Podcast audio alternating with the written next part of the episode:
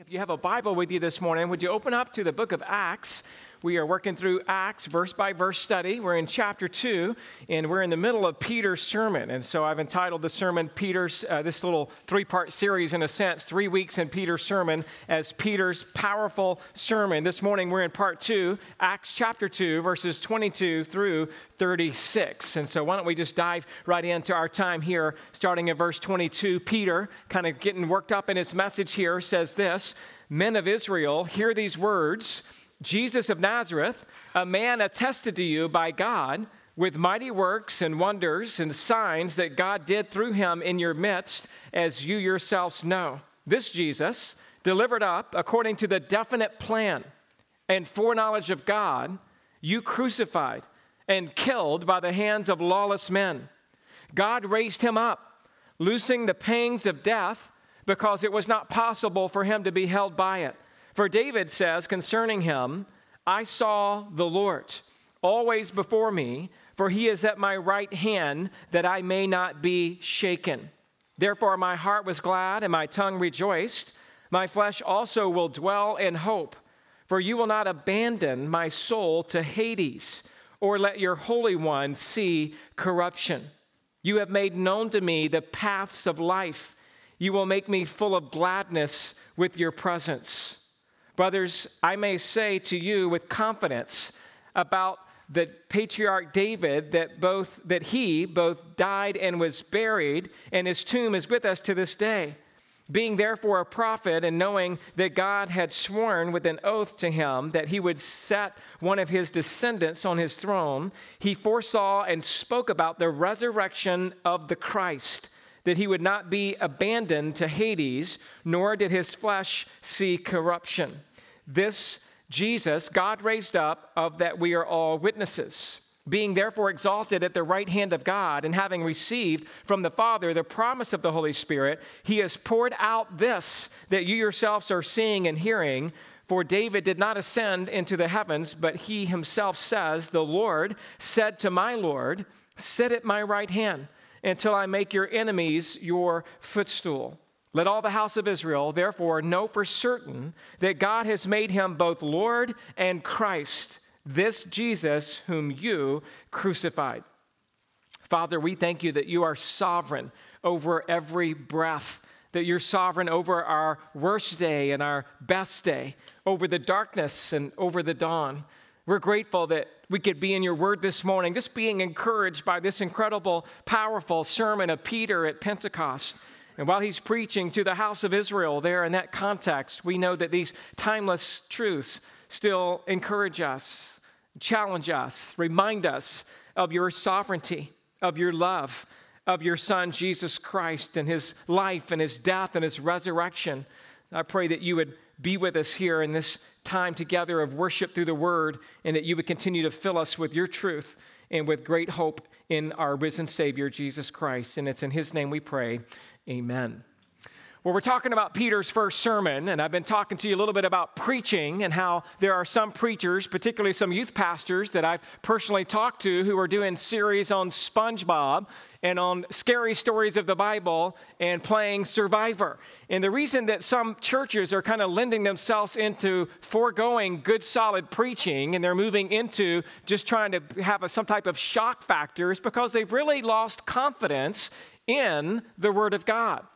In his book, As One Without Authority, Fred Craddock makes the assumption that traditional preaching is no longer effective to reach our culture today. He believes that preaching with boldness is driving people away from churches because it is too authoritarian, and it is not sensitive enough to the listener to help him with his present situation. Here's what Craddock writes in that book, quote, "It is generally recognized that many blows struck against the pulpit come not because of its peculiar faults, but because it is a part of a traditional and entrenched institution. And all such institutions, religious, political, or otherwise, are being called into question." Close quote. In other words, what this author, this liberal author, if I could say, who wants to kind of do away with preaching, what he's saying here in this quote is that we live in a culture where people question every authority. And so we got to be sensitive to that, and we can't really come at the culture or at people in our churches with authority from the pulpit because it might just turn them off. And so what we got to do is kind of read the audience, read the culture, and just give them what they want and package it in a way that they can more easily receive it. And so Craddock offers a suggestion that the preacher should change the force of his words because preaching with authority, get this, has been evaluated by psychologists, therapists, communication therapists, and even some preachers themselves, and it is evident that change is needed. Craddock wants to be sensitive to the culture and therefore critiques traditional preaching, which uses propositions, logical sequence, and outlines in favor for a more fluid conversational tone. And this way of thinking runs away from speaking with authority and runs to telling stories and speaking conversationally. Pe- people are used to kind of hearing pastors just get up and let me just talk to you about my life. And let me talk to you about what my week was like. And let me just tell you a lot of funny stories that happened in my family. And maybe let me share, you know, something about some celebrity, something that they did or said. Or maybe I'll give you a verse or two from the Bible, and that's about it.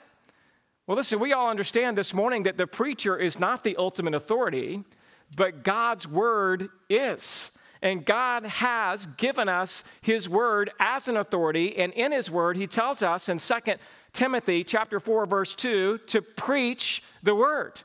So God's telling us, look, don't change with the culture. Don't change with the times. Preach the word. Be ready in season and out of season to reprove, to rebuke, and to exhort with complete patience and teaching. Well, I don't know about you, but this morning I'm going to take my cues from preaching from the word of God and not from psychologists and communication therapists who tell us how to get it done today. The Bible says to preach. And this is the word caruso in the original language, which literally means to make a public declaration. It means to proclaim aloud. A preacher is to be a herald of the truth. He is not to be soft-spoken. He is not to be shying away from difficult issues. A preacher's job is to deliver the goods. And a preacher's job is to deliver what was cooked in the kitchen. You know what I'm saying? John MacArthur says, quote, the preacher is not a chef. He is a waiter. God doesn't want you to make the meal. He just wants you to deliver it to the table without messing it up. That's all. That's my job, right? I'm a broker of the truth, and I'm to bring you the word of God day in, day out, with authority as the Bible proclaims.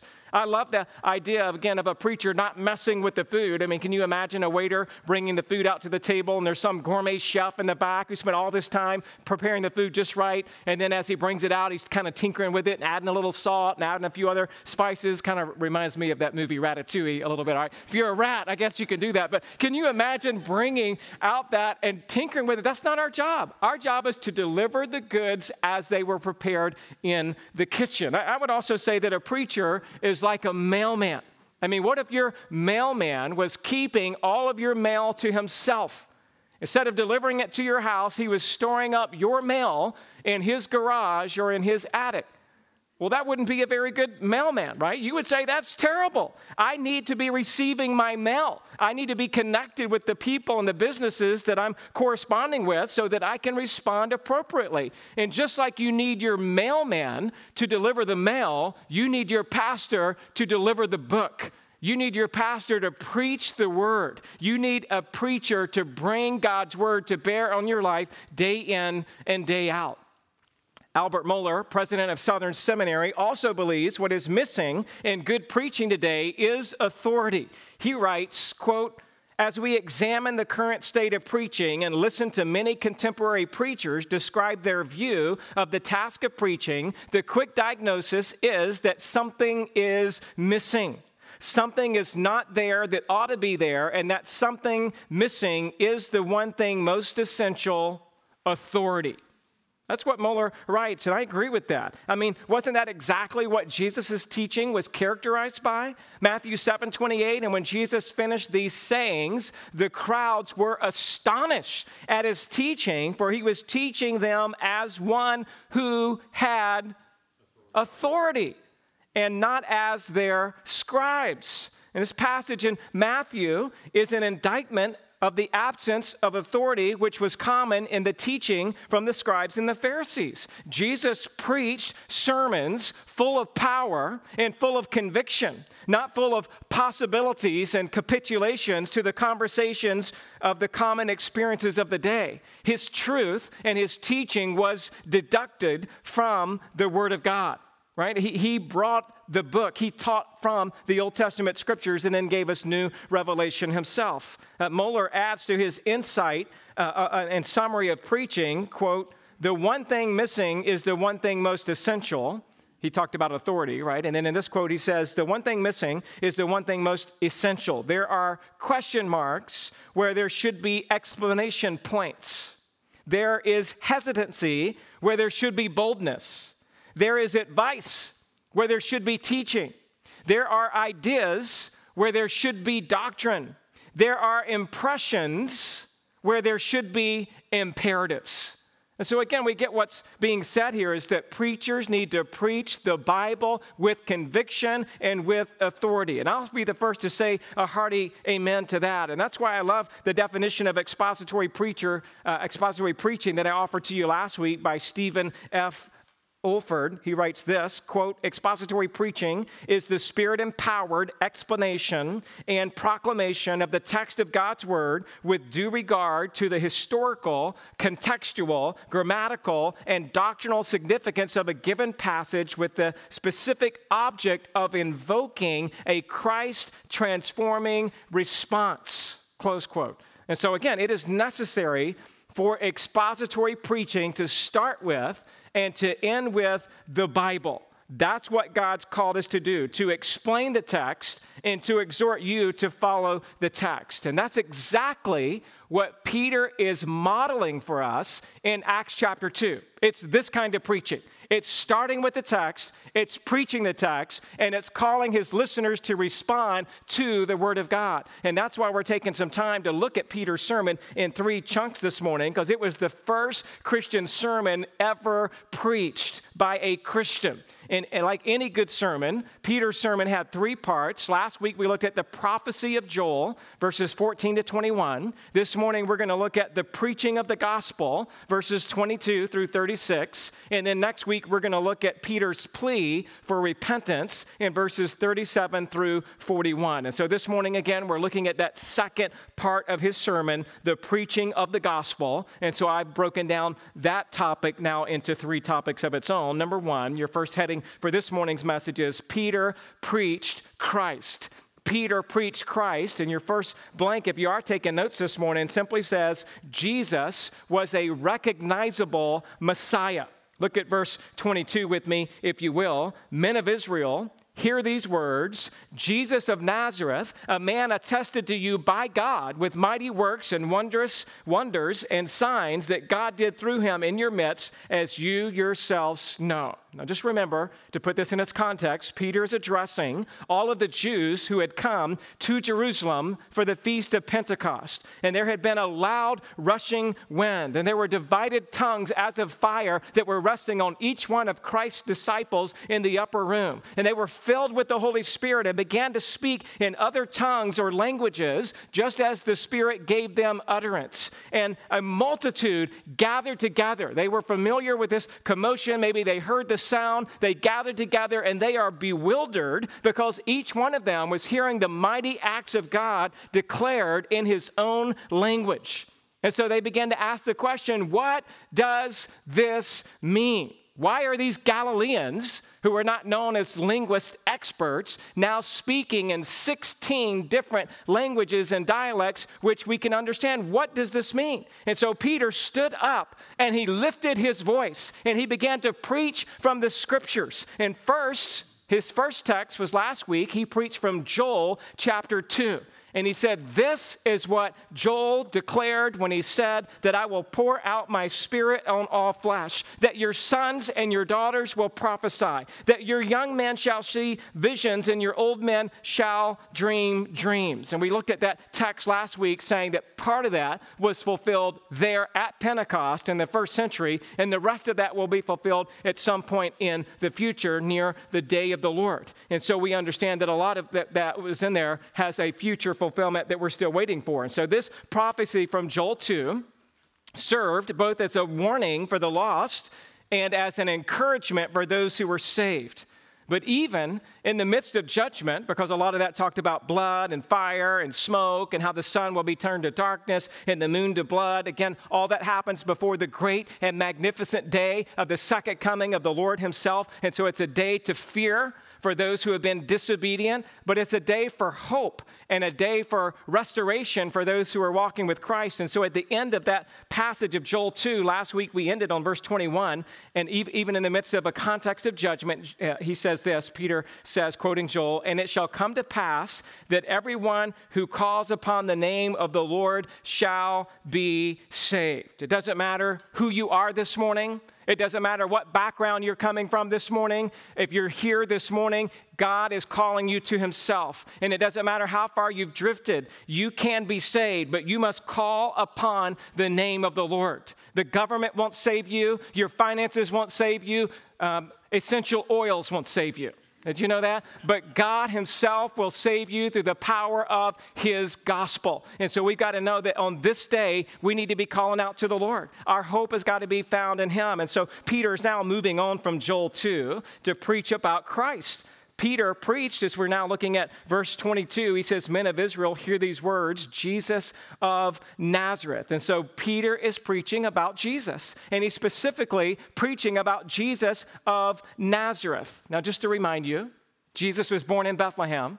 He was brought up in Nazareth. His ministry headquarters was Capernaum, but Jesus' home is in heaven, where you and I will one day be in our Father's house, where there, it was prepared for us many rooms, a place where Jesus says in John fourteen that he's preparing for us and will come and take us to himself, that where he is, we may be also.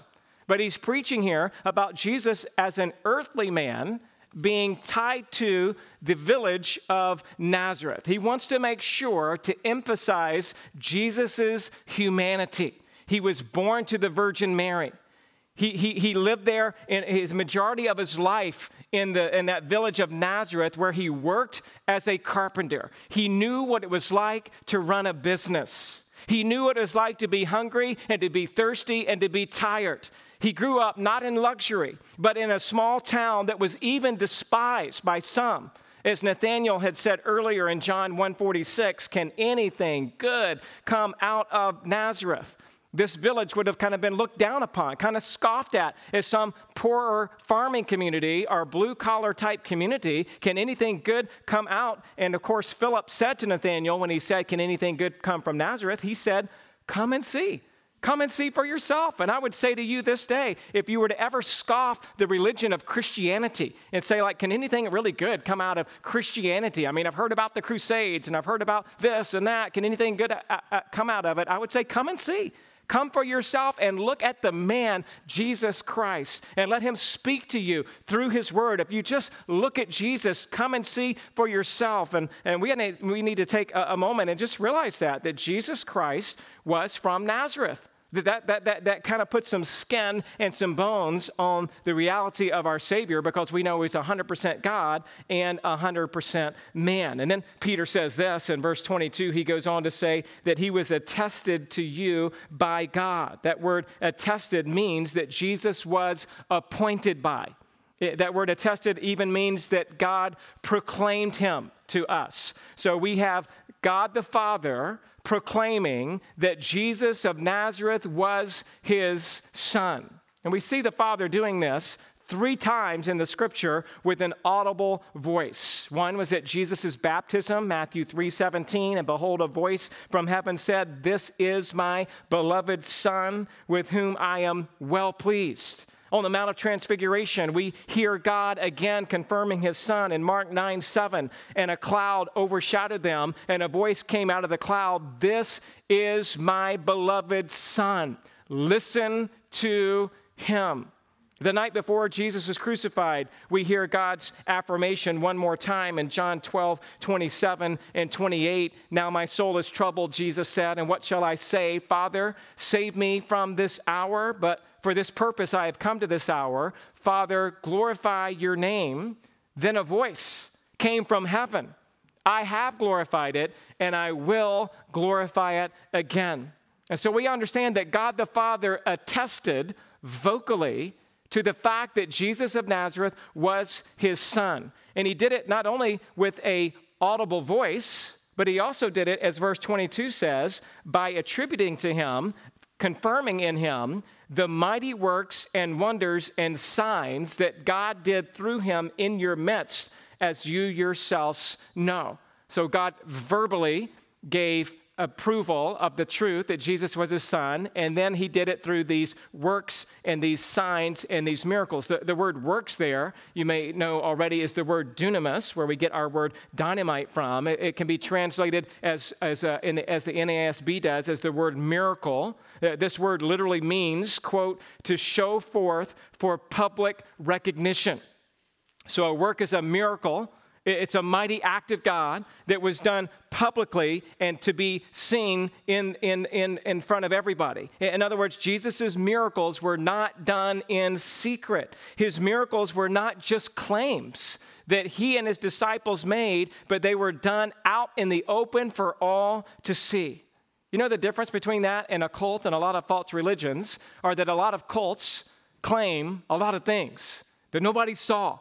Nobody saw the golden tablets that Joseph Smith apparently recorded the Book of Mormon from. Nobody saw and, and different miracles that, that Muhammad claimed as he went up from a horse up into the sky and got the revelation to write uh, to write uh, to write the the, the book for, uh, for for Islam. You know, so so the idea here is like these miracles that Jesus did were out in the open. These miracles were for everyone to see. They were a public proclamation that God, the Father, was working in and through his Son. And then we also see the word wonders there. The word wonders actually describes the marveling of what takes place in the mind of the one who witnessed the miracle. And so, uh, for example, after Jesus cast out an unclean spirit, Luke nine forty-three says that all were astonished at the majesty of God, but while they were all marveling at everything he was doing. And so as Jesus was doing these works, these dunamis, these mighty works, these miracles, uh, people were marveling at what he was doing. They were just sitting back. I mean, sometimes we just need to sit back and marvel in our hearts at all that God has done. Sometimes we just need to sit back and just marvel at everything that Jesus did for me. We, we need to sit back and marvel at the power of the Holy Spirit coming down at Pentecost as we're studying through this passage and just be amazed. And so God attested to his son through these works. People marveled. And then he also attested to his son, as verse twenty-two says, through signs. The word sign here in the original language means a distinguishing mark. A sign is supposed to point to something. And the signs that Jesus did pointed to the fact that he indeed was the Messiah.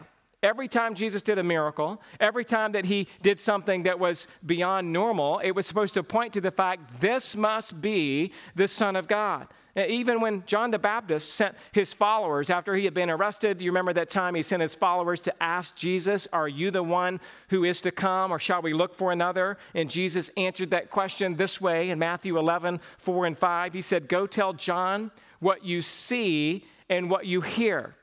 The blind receive sight, the lame walk, lepers are cleansed, the deaf hear, the dead are raised up, and the poor have the good news preached to them." In other words, Jesus is saying these are messianic miracles that the Son of Man has performed. So if John is wondering whether I'm the one to come or there's someone else, just tell him what I've been doing. Telling him what I've been doing is attesting to the fact that God did these miracles and these wonders and these signs right there in the midst of everybody through his Son, Jesus Christ. Some of this could even be referring to what happened at Calvary, talking about the, the signs and the miracles when the sun was darkened and the earth shook and the rocks split apart. Again, these are all things that God did attesting to the fact that they should have known that Jesus was the Messiah. And so that's what Peter's saying. As he starts off in his sermon, after he covers a little bit about Joel, and now he gets into the meat of his sermon preaching the gospel, he just said, hey, Jesus is the Messiah. He, he should be easily recognizable by the fact that the Father has attested to him by both his words and by his works. But we also see in verse twenty-three that Jesus was a rejected Messiah. He was a rejected Messiah. This Jesus, verse twenty-three, delivered up according to the definite plan and foreknowledge of God, you crucified and killed by the hands of lawless men. This verse says that Jesus was delivered up. It means that he was handed over. He was given up. The scribes and the Pharisees had Jesus arrested, and they hosted illegal trials with him throughout the night. And the next morning, they delivered him up to Pilate. And this all happened, according to verse twenty-three, this all happened according to the predetermined plan and foreknowledge of God. Now, there's something about that that we just need to understand is beautiful, that even though we kind of cringe when we think about what happened in the Garden of Gethsemane when Judas betrayed Christ and he was taken by the soldiers with their swords and they illegally tried him from throughout the night, saying things about him that weren't true, and they began to pluck out his beard and spit in his face and move on from there to the crucifixion. Something in us is like, man, that's just not right. And, and, and, and at the same time, this verse is reminding us, well, hold on a second. This all happened according to the predetermined plan and the foreknowledge of God. That word predetermined means, quote, to be determined ahead of time, close quote. In other words, this was not an accident. This was not a mistake. This was not a response to events that seemed to somehow have gotten out of control. No one derailed God's plan. Not Judas, not the Pharisees, not Pilate, not even the devil. This was God's plan. This was something that was predetermined. It was foreordained. It was in accordance with God's decree. It was God's ultimate desire for Christ to be crucified. And the word predetermined refers to God's sovereign will, to God's design, to God's decree, to God's purpose. And we read in Acts four, twenty-seven and twenty-eight, what Peter and John said just after they were released from prison for preaching the gospel. They said, for truly in this city there were gathered together against your holy servant Jesus, whom you anointed, both Herod and Pontius Pilate, along with the Gentiles and the peoples of Israel, to do whatever your hand and your plan had predestined to take place. So Peter's preaching there in Acts four as well. That, look, everything that happened with Herod, everything that happened with Pontius Pilate, everything that happened with the Gentile soldiers, everything that happened even with the people of Israel, this all happened according to God's plan, which had been predestined to take place. The cross was a gruesome event, but it was predestined by God.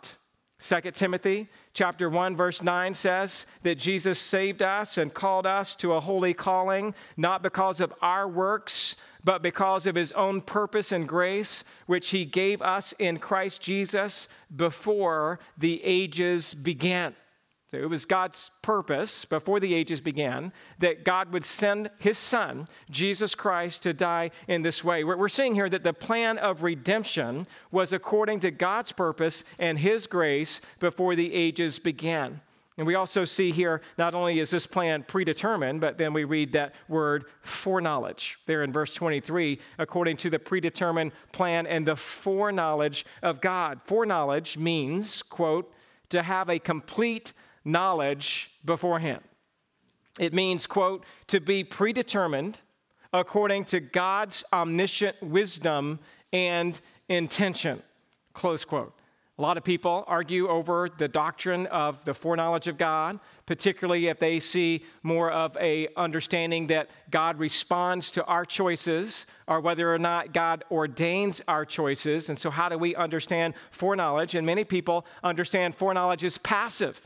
And they would say, well, foreknowledge is just passive. God somehow, he looks down the corridors of time and he looks out into the future, and based on what he sees will happen, then he goes back in the past and he somehow um, foreordains what's going to happen. And I'm just letting you know that's not the definition of, of the word. It's not how it's used in the Bible. It's never used in a passive sense. In fact, the word foreknowledge is only used about two or three times in the Bible, and in every account, it's connected with this idea of predestination. In fact, turn with me to these other couple of accounts, Romans eight twenty-nine. Look at Romans eight twenty-nine. So we see how foreknowledge is used here. It's used with the word definite plan and the foreknowledge of God. And we understand that, right? That Jesus was delivered up according to God's plan. And then we see that word foreknowledge. I'm saying that it's active and intentional, not passive and responsive. And so in Acts, uh, excuse me, uh, Romans chapter eight, verse twenty-nine, for those whom he foreknew, there's the word foreknowledge again.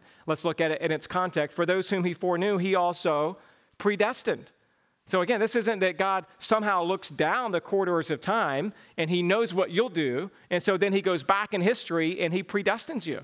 That's just not what the Bible teaches. It's not the, the, this, the context of what's going on here. He foreknew those because he chose them in him before the foundation of the world, right? We know that's what Ephesians one teaches. For those whom he foreknew, he also predestined to be conformed to the image of his Son, in order that he might be the firstborn among many brothers. Foreknowledge and predestined go hand in hand. In other words, the word predestined helps inform us what foreknowledge means. These words are synonymous. Uh, we, we also see foreknowledge used in a similar context in First Peter. Turn with me, if you will, to First Peter chapter one, verses one and two. Another place where the word foreknowledge, if you want to get a biblical sense of how is that word used throughout the Bible, Acts two twenty-three, Romans eight twenty-nine, First Peter one, one and two, it's all used in this context with the word predestined or with the word elect, with the doctrine of election. First Peter one, one, Peter, an apostle of Jesus Christ, to those who are elect.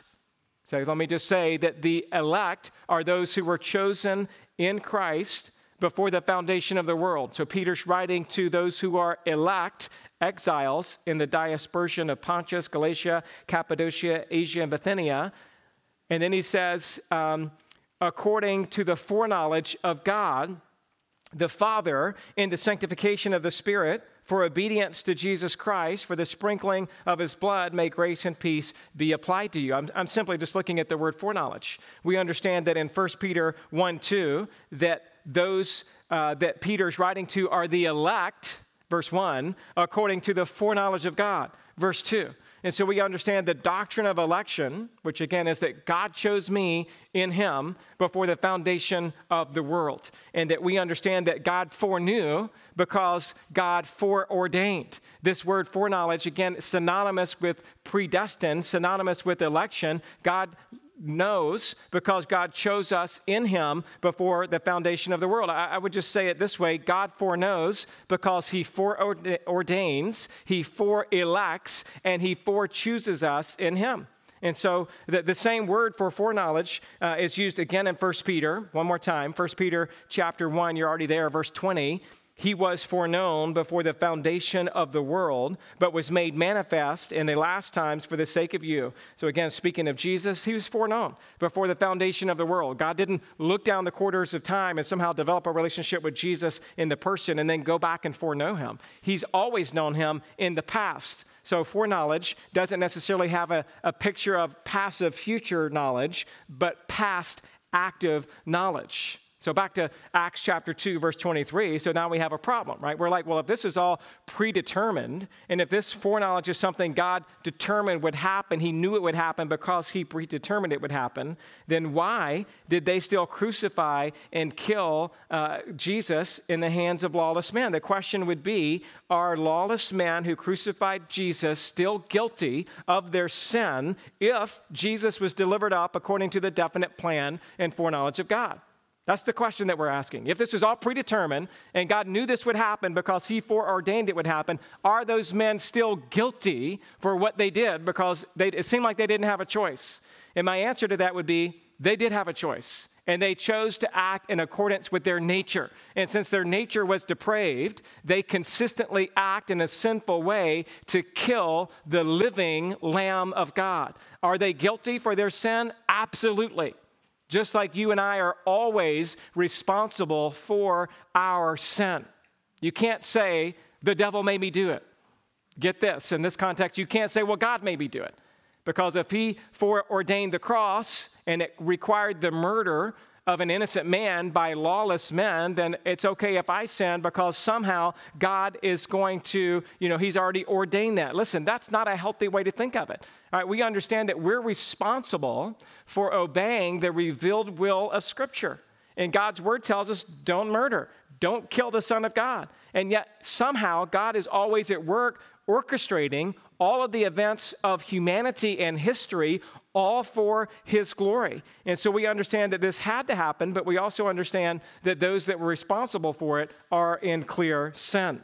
Uh, Jesus says it this way in Matthew twenty-six, twenty-four, the Son of Man goes as it is written of him.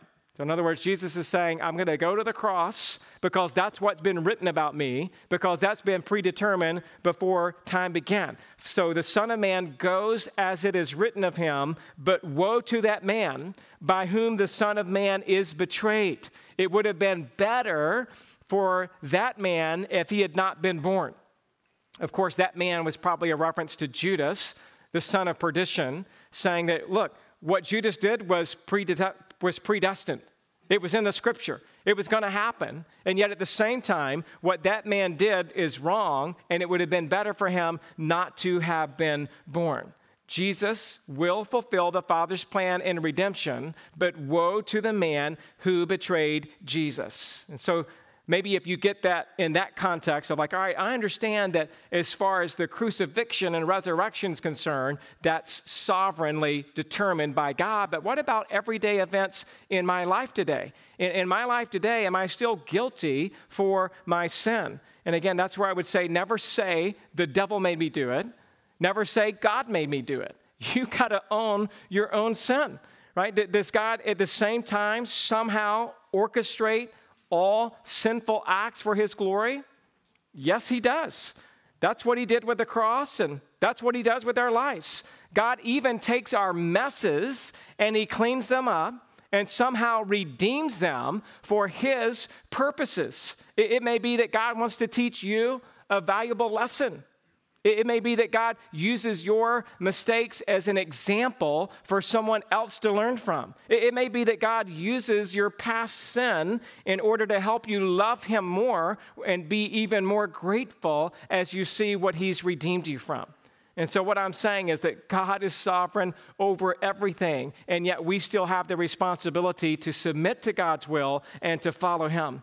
And so what we're reading again in Peter's sermon is that Jesus was a recognizable Messiah because of God's attested to that, those truths, that the, the Messiah, Jesus was also a rejected Messiah, still put to death by sinful men. And then our third blank here in this first point of the sermon would be Jesus was a resurrected Messiah. He's a resurrected Messiah. God raised him up, loosing the pangs of death because it was not possible for him to be held by it. So we know here that God did indeed raise Jesus from the dead. We're talking about a resurrected Messiah.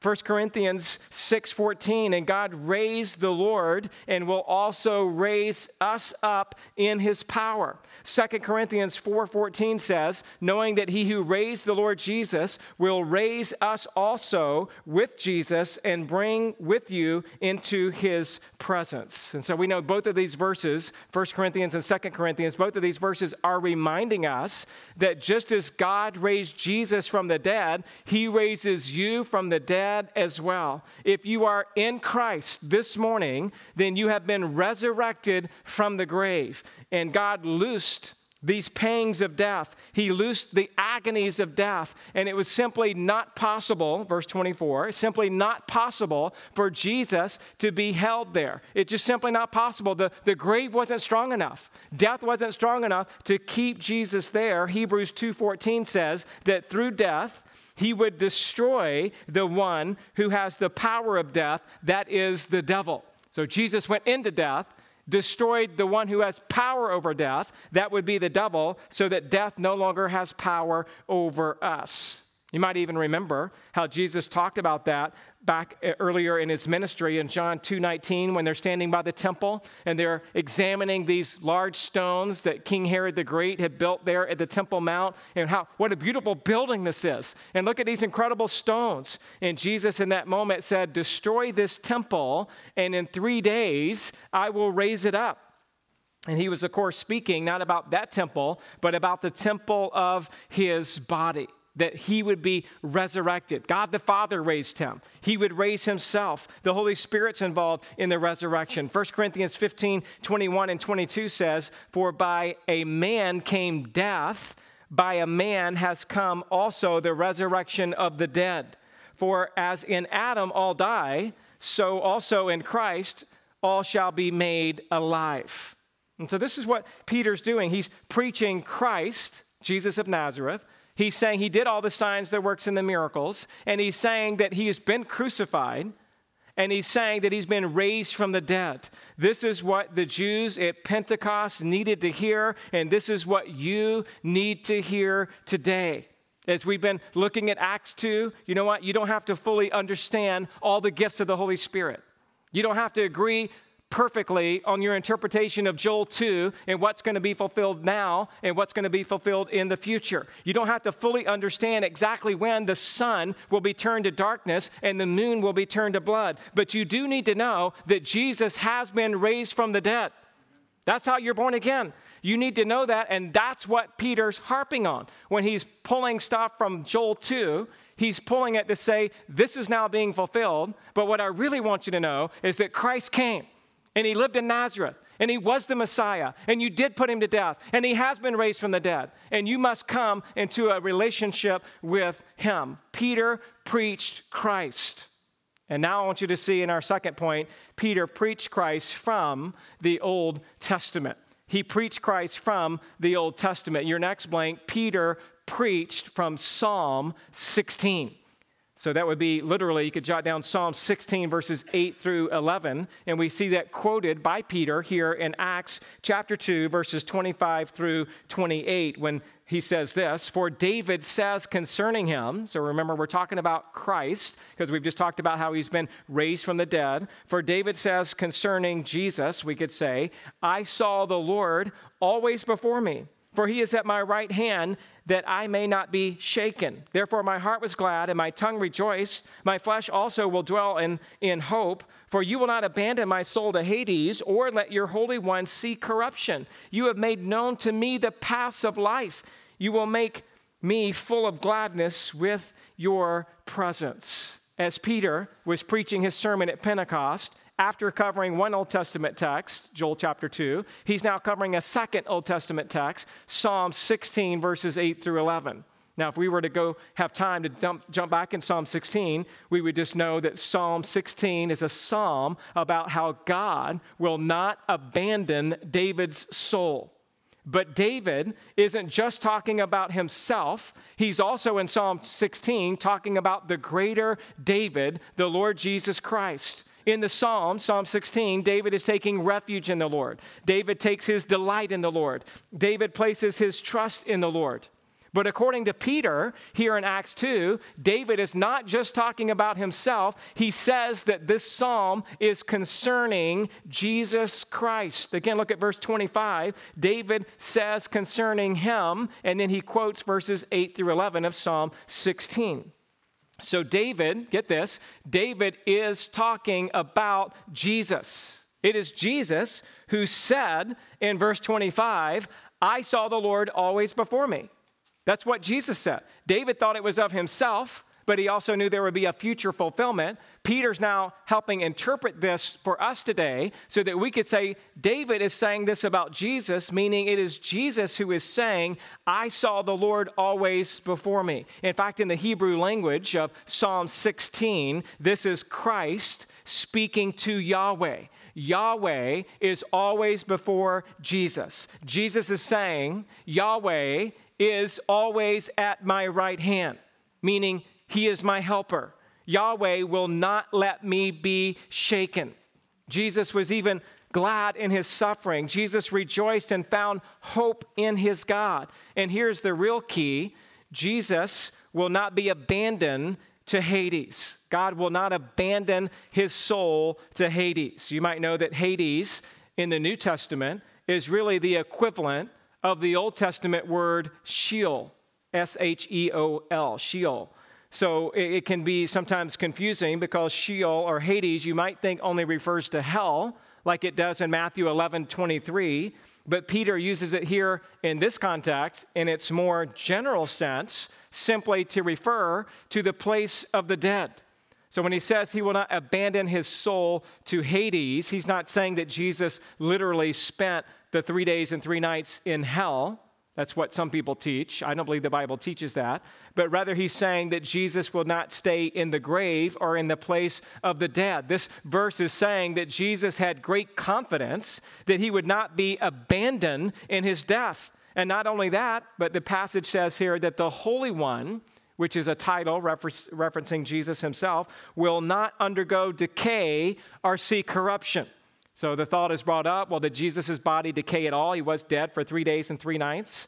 We know that Lazarus, when he was in the tomb for four days, his body was putrid and it stunk. And some asked the question, do you think the flesh of Jesus deteriorated at all?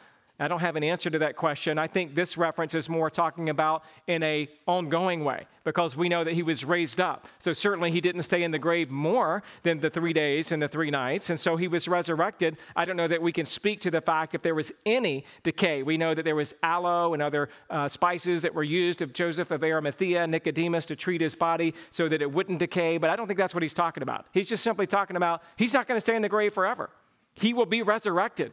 His body will not be here because we know that Jesus is a resurrected Savior. First Corinthians fifteen, fifty-four through fifty-seven, death is swallowed up in victory. O death, where is your victory? O death, where is your sting? The sting of death is sin, and the power of the sin is in the law. But thanks be to God who gives us the victory through our Lord Jesus Christ. So we're simply saying, if Jesus was raised from the dead, that assures you your resurrection, that you will not be under decay forever either. Because of the resurrection of Christ, you too will be resurrected in a glorified body.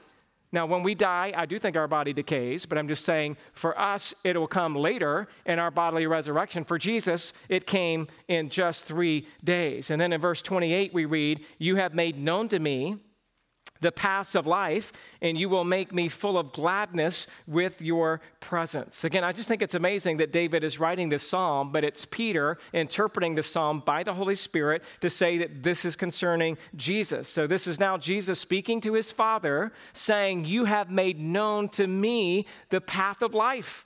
And you might be saying, well, doesn't Jesus, if he's omniscient, already know the path of life? And the answer is yes. But still in his humanity, while he was on earth, he would say, I do only what the Father tells me to do. And whatever my Father does, that's what I do. Because in Jesus' humanity, he's serving as an example to you and me. In Jesus' divinity, he's powerful. But in his humanity, he's still showing us how God is revealing in a human sense, like Jesus grew in stature and wisdom. In that sense, he still is looking to God to make known to him the path of life. You will make me full of gladness in your presence. And it was God the Father who made his plan known to the Son. It was God the Father who makes his plans known to us and reveals his plans to us through his word. God's, God's path, by the way, when it says you make known to me the path of life, that's the Bible. You know, people read that Psalm sixteen. First of all, they don't know the context, so they just read it as if David is saying that about himself, but he's actually speaking about Jesus, saying that to the Father, about the crucifixion. And yet in principle, we can still say, hey, you make known to me the path of life, but he makes that known through the scripture, through his word. And the path of life is that you would be redeemed. The path of life is that you would be sanctified. The path of life is that you would walk in God's truth and walk in his holiness. And part of the way that you do that is that you have to be in the presence of God. If you want to have this same gladness and this same joy, you got to be in the word of God day in and day out. And then Peter continues his sermon further when he when, when the next blank there says Peter interpreted the text. He interpreted the text, verses twenty-nine. So he preached it, verses uh, twenty-five through twenty-eight. And now he's going to interpret it, verse twenty-nine through thirty-one, when he says this: brothers, I may say to you with confidence about, uh, I may say to you with confidence about the patriarch David, that he both died and was buried, and his tomb is with us to this day. Being therefore a prophet, and knowing that God has sworn with an oath to him that he should never let one of his descendants on his throne, that he should set one of his descendants on his throne, he foresaw and spoke about the resurrection of the Christ, that he was not abandoned to Hades, nor did his flesh see corruption. So at this point, verse twenty-nine, Throughout, through Peter and the disciples, they may have probably moved from the upper room where there was the original loud rushing sound and the tongues of fire appearing. Then there's a multitude that we just read about. A multitude came, and now they're declaring at this point they've likely moved from the upper room to the southern steps of the Temple Mount. Now, if you've been to Israel, they've been excavating for years the southern steps of the Temple Mount. It's a beautiful area there on the south side of the temple where you could see where they would come up those steps with reciting the Psalms of Ascents and coming in to worship in the temple. And it's thought that that's likely where Peter was. And where he's standing, he would have easily been able to locate the tomb of David. And David's tomb is thought by tradition to be there in the city of David, which would have been in eyeshot from where Peter is preaching this very sermon. So when Peter's preaching from Acts sixteen, he's like, this psalm is not about David. It's about the risen Christ, because David is still in his tomb to this day. And he could have even pointed over at a, the area where David's tomb was, where people would have visited that tomb. People would have known where the king was buried. They would have probably paid homage to that tomb. And, and, and Peter's now saying, look, don't worry about David's tomb. Well, I'm talking about Jesus Christ. This, this Psalm sixteen couldn't be talking about David because he's still in the grave. But this psalm is Psalm sixteen, is talking about Christ because he's been bodily resurrected. I just think that's awesome to understand that a little bit better. And verses thirty, thirty-one say, uh, being therefore a prophet, and knowing that God had sworn with an oath to him that he would set one of his descendants on his throne. So what is he talking about there? He's talking about the Davidic covenant, the fact that God would make a promise to David that his descendant would sit on his throne forever. In fact, turn with me, if you will, to Second Samuel chapter seven. That's what he's talking about here in verse thirty, being therefore a prophet, and knowing that God had sworn with an oath to him that he would set one of his descendants on his throne, he foresaw and spoke about the resurrection of Christ, that he was not abandoned to Hades, nor did his flesh see corruption. So again, Peter's saying that David knew, both from Psalm sixteen and now from this oath that God made to him, which is a reference to the Davidic covenant. Again, maybe you're there now, Second Samuel seven eleven. From the time that I appointed judges over my people, and I will give you rest from all your enemies. Moreover, the Lord declares that the Lord will make you a house. So this is God speaking through the prophet to David, his son. And he says that the Lord, that's Yahweh, will make you, David, a house. But notice where this goes. When your days are fulfilled and you lie down with your fathers, so David, when you die, I will raise up your offspring after you, who will come from your body, and I will establish his kingdom. He shall build a house for my name, and I will establish the throne of his kingdom forever. So he's telling David, you're going to have a son who's going to have a son, who's going to have a son, who's going to have a son, whose name is Jesus. And his kingdom will know no end. And I will be to him a father, and he will be to me a son. Now, in this Davidic covenant, he starts to talk about Solomon, because look at the middle of verse fourteen. When he commits iniquity, did Christ ever commit iniquity? No, he did not. And so that's why the Davidic covenant is partially fulfilled by Solomon, and it's fully fulfilled by the Lord Jesus Christ. So he's talking about Solomon when he says, when he commits iniquity, I will discipline him with the rod of men, with the stripes of the sons of men. Remember, Solomon intermarried with other women outside of the faith, and so it ended up to come back and bite him. And so he says he would discipline him uh, because of that with the rod of the stripes of the sons of men. But my steadfast love will not depart from him, as I took it from Saul, whom I put away from before you. And in verse sixteen, he goes back to the ultimate son of David, who's not Solomon, but Jesus. And your house and your kingdom shall be made sure forever. Well, Solomon's kingdom's not forever. David's kingdom's not forever. So that's why now we're talking again about Christ, whose kingdom will be made sure forever. Before me, your throne shall be established forever. And so some of this prophecy, again, was f- fulfilled by Solomon, but the ultimate prophecy is fulfilled by Jesus Christ. His throne is established forever. His kingdom will know no end. And again, Jesus was not abandoned to the place of the dead, nor did his flesh see corruption. He was raised up. One more place this was prophesied, maybe just in connection with the concept, would be Psalm chapter two. Psalm chapter two, again, Peter doesn't reference Psalm two, but conceptually, I think it's still there. Psalm two, verse two, the kings of the earth set themselves, and the rulers take counsel together against the Lord and against his anointed, saying, let us burst their bonds apart and cast away their cords from us. He who sits in the heavens laughs. The Lord holds them in derision. Then he will speak to them in his wrath and terrify them in his fury, saying, as for me, I have set my king on Zion, my holy hill. I will tell of the decree. The Lord said to me, you are my son. Today I have begotten you. Ask of me, and I will make the nations your heritage, and the ends of the earth your possession. You shall break them with a rod of iron and dash them into pieces like a potter's vessel. So again, all these prophecies that are saying, yes, Jesus will be crucified. Yes, Jesus will be raised from the dead. And if Jesus has been raised from the dead, and if he's reigning on his throne, then that means, again, that we get the same inheritance. We get to be resurrected. The worst fear that you could have in life might be death, but in Christ, you can say, yeah, but I'll be resurrected. Just like Christ was, the, the worst thing that could happen in life would be bondage to your sin. You know, we, we fear oftentimes health concerns, problems with relationships, problems with the government, problems with whatever. Look, the worst enemy you'll face in this life is your own sin. It's being enslaved to your sin. That's your biggest enemy. And because of the resurrection, you're already free from it. You're free from enslavement to pornography.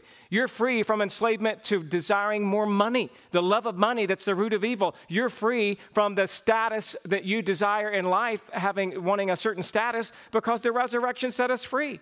We're free because of Christ's resurrection. And Peter applies, your next blank says, Peter applied the passage in verses forty-two to forty-seven. We don't have time to go there because that's next week's sermon. But basically, we're going to see how Peter then brings about the full ending after he preaches his sermon. He then gives an application to the passage that we'll look at actually in a couple of weeks. So what do we got this morning? Peter preached Christ. We've seen that. Peter preached from the Old Testament. We've seen that. And then last this morning, Peter preached the Holy Trinity. He preached the Holy Trinity. Your next blank says the Father, the Son, and the Holy Spirit. Just quickly here, verse thirty-two says, this Jesus God raised up, and of that we are all witnesses, being therefore exalted at the right hand of God, and having received from the Father the promise of the Holy Spirit, he has poured out this that you yourselves are seeing and hearing. And so what I'm saying to you this morning is, while Peter doesn't use the word Trinity,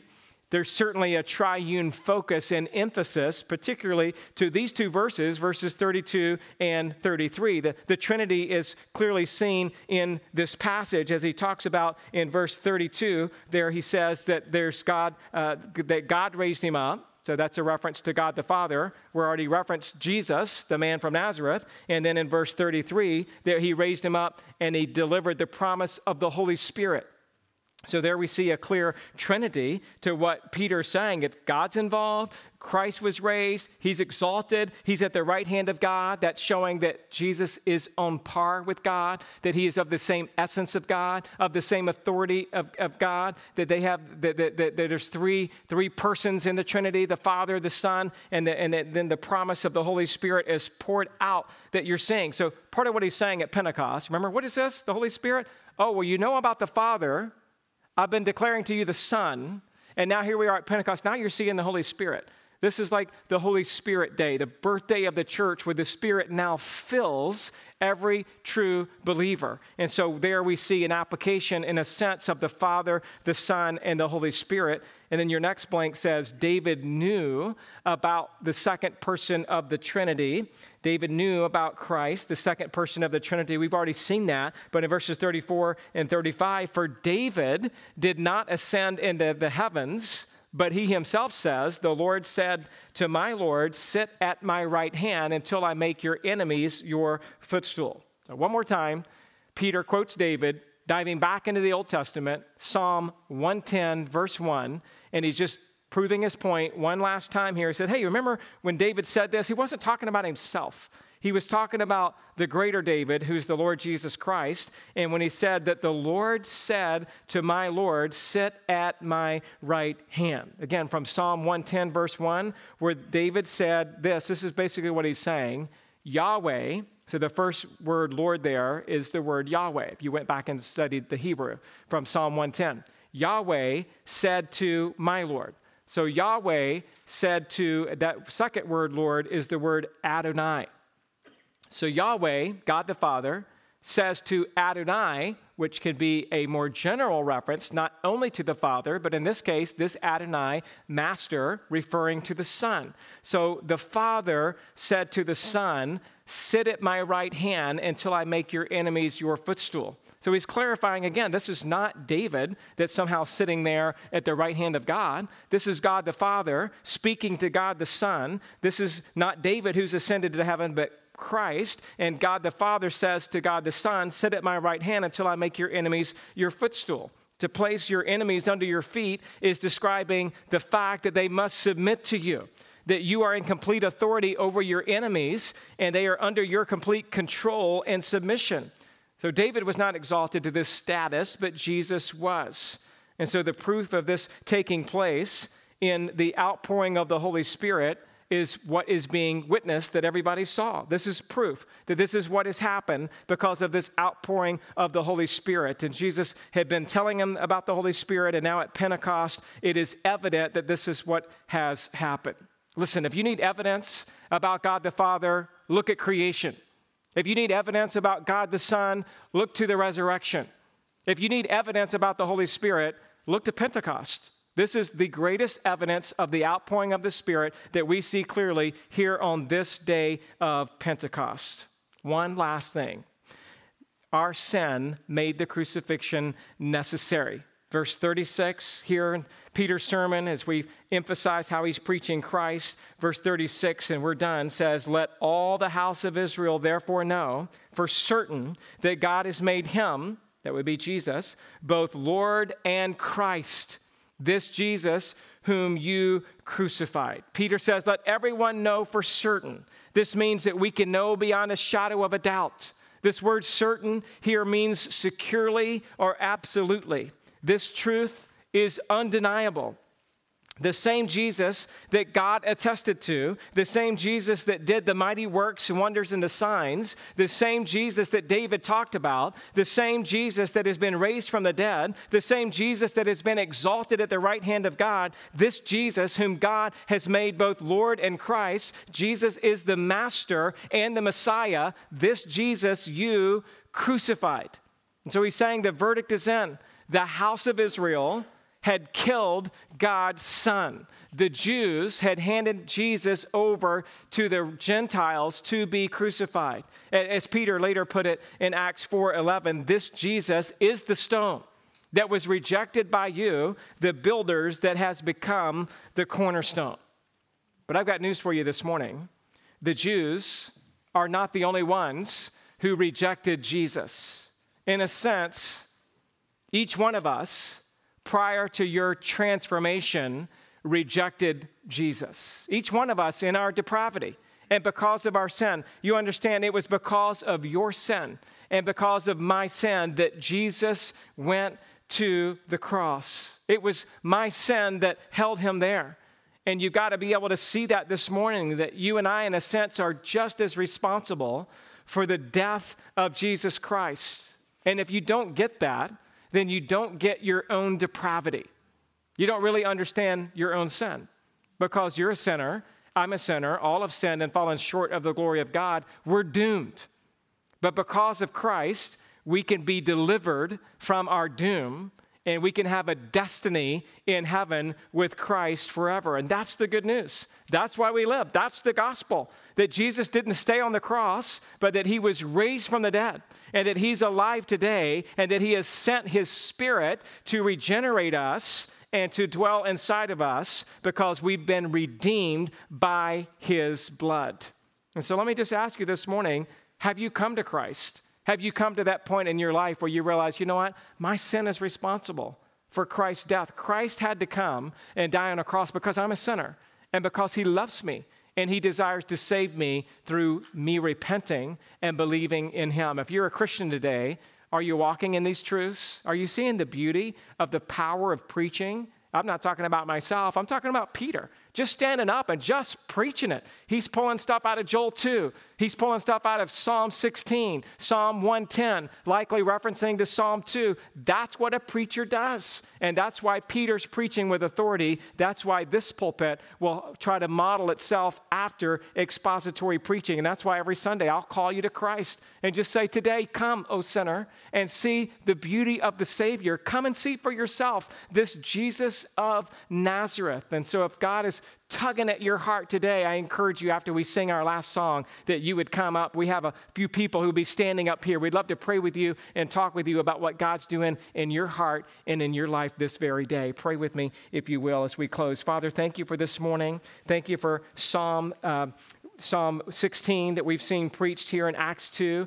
Thank you for the joy of just seeing a lot of uh, things being pulled together in Peter's magnificent sermon as he was inspired by the Holy Spirit to take and explain passages of Scripture, all for the purpose of pointing to Christ, to point to Jesus, that we would see that Jesus was indeed the Messiah.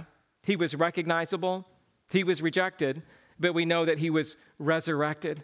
And we're just so thankful today that we're able to see and learn these things and to be fired up in our own hearts about the power of the resurrection. God, preach to us through your word and preach to us through the Apostle Peter and preach to us through faithful men throughout church history, even up to this day, that would help us see and understand more clearly. And yet we know it's your Holy Spirit that truly enlightens our mind so that we can understand, and that you would apply your word and your truth in our hearts, that we would forever be changed. And it's in Jesus' name that we pray. Amen.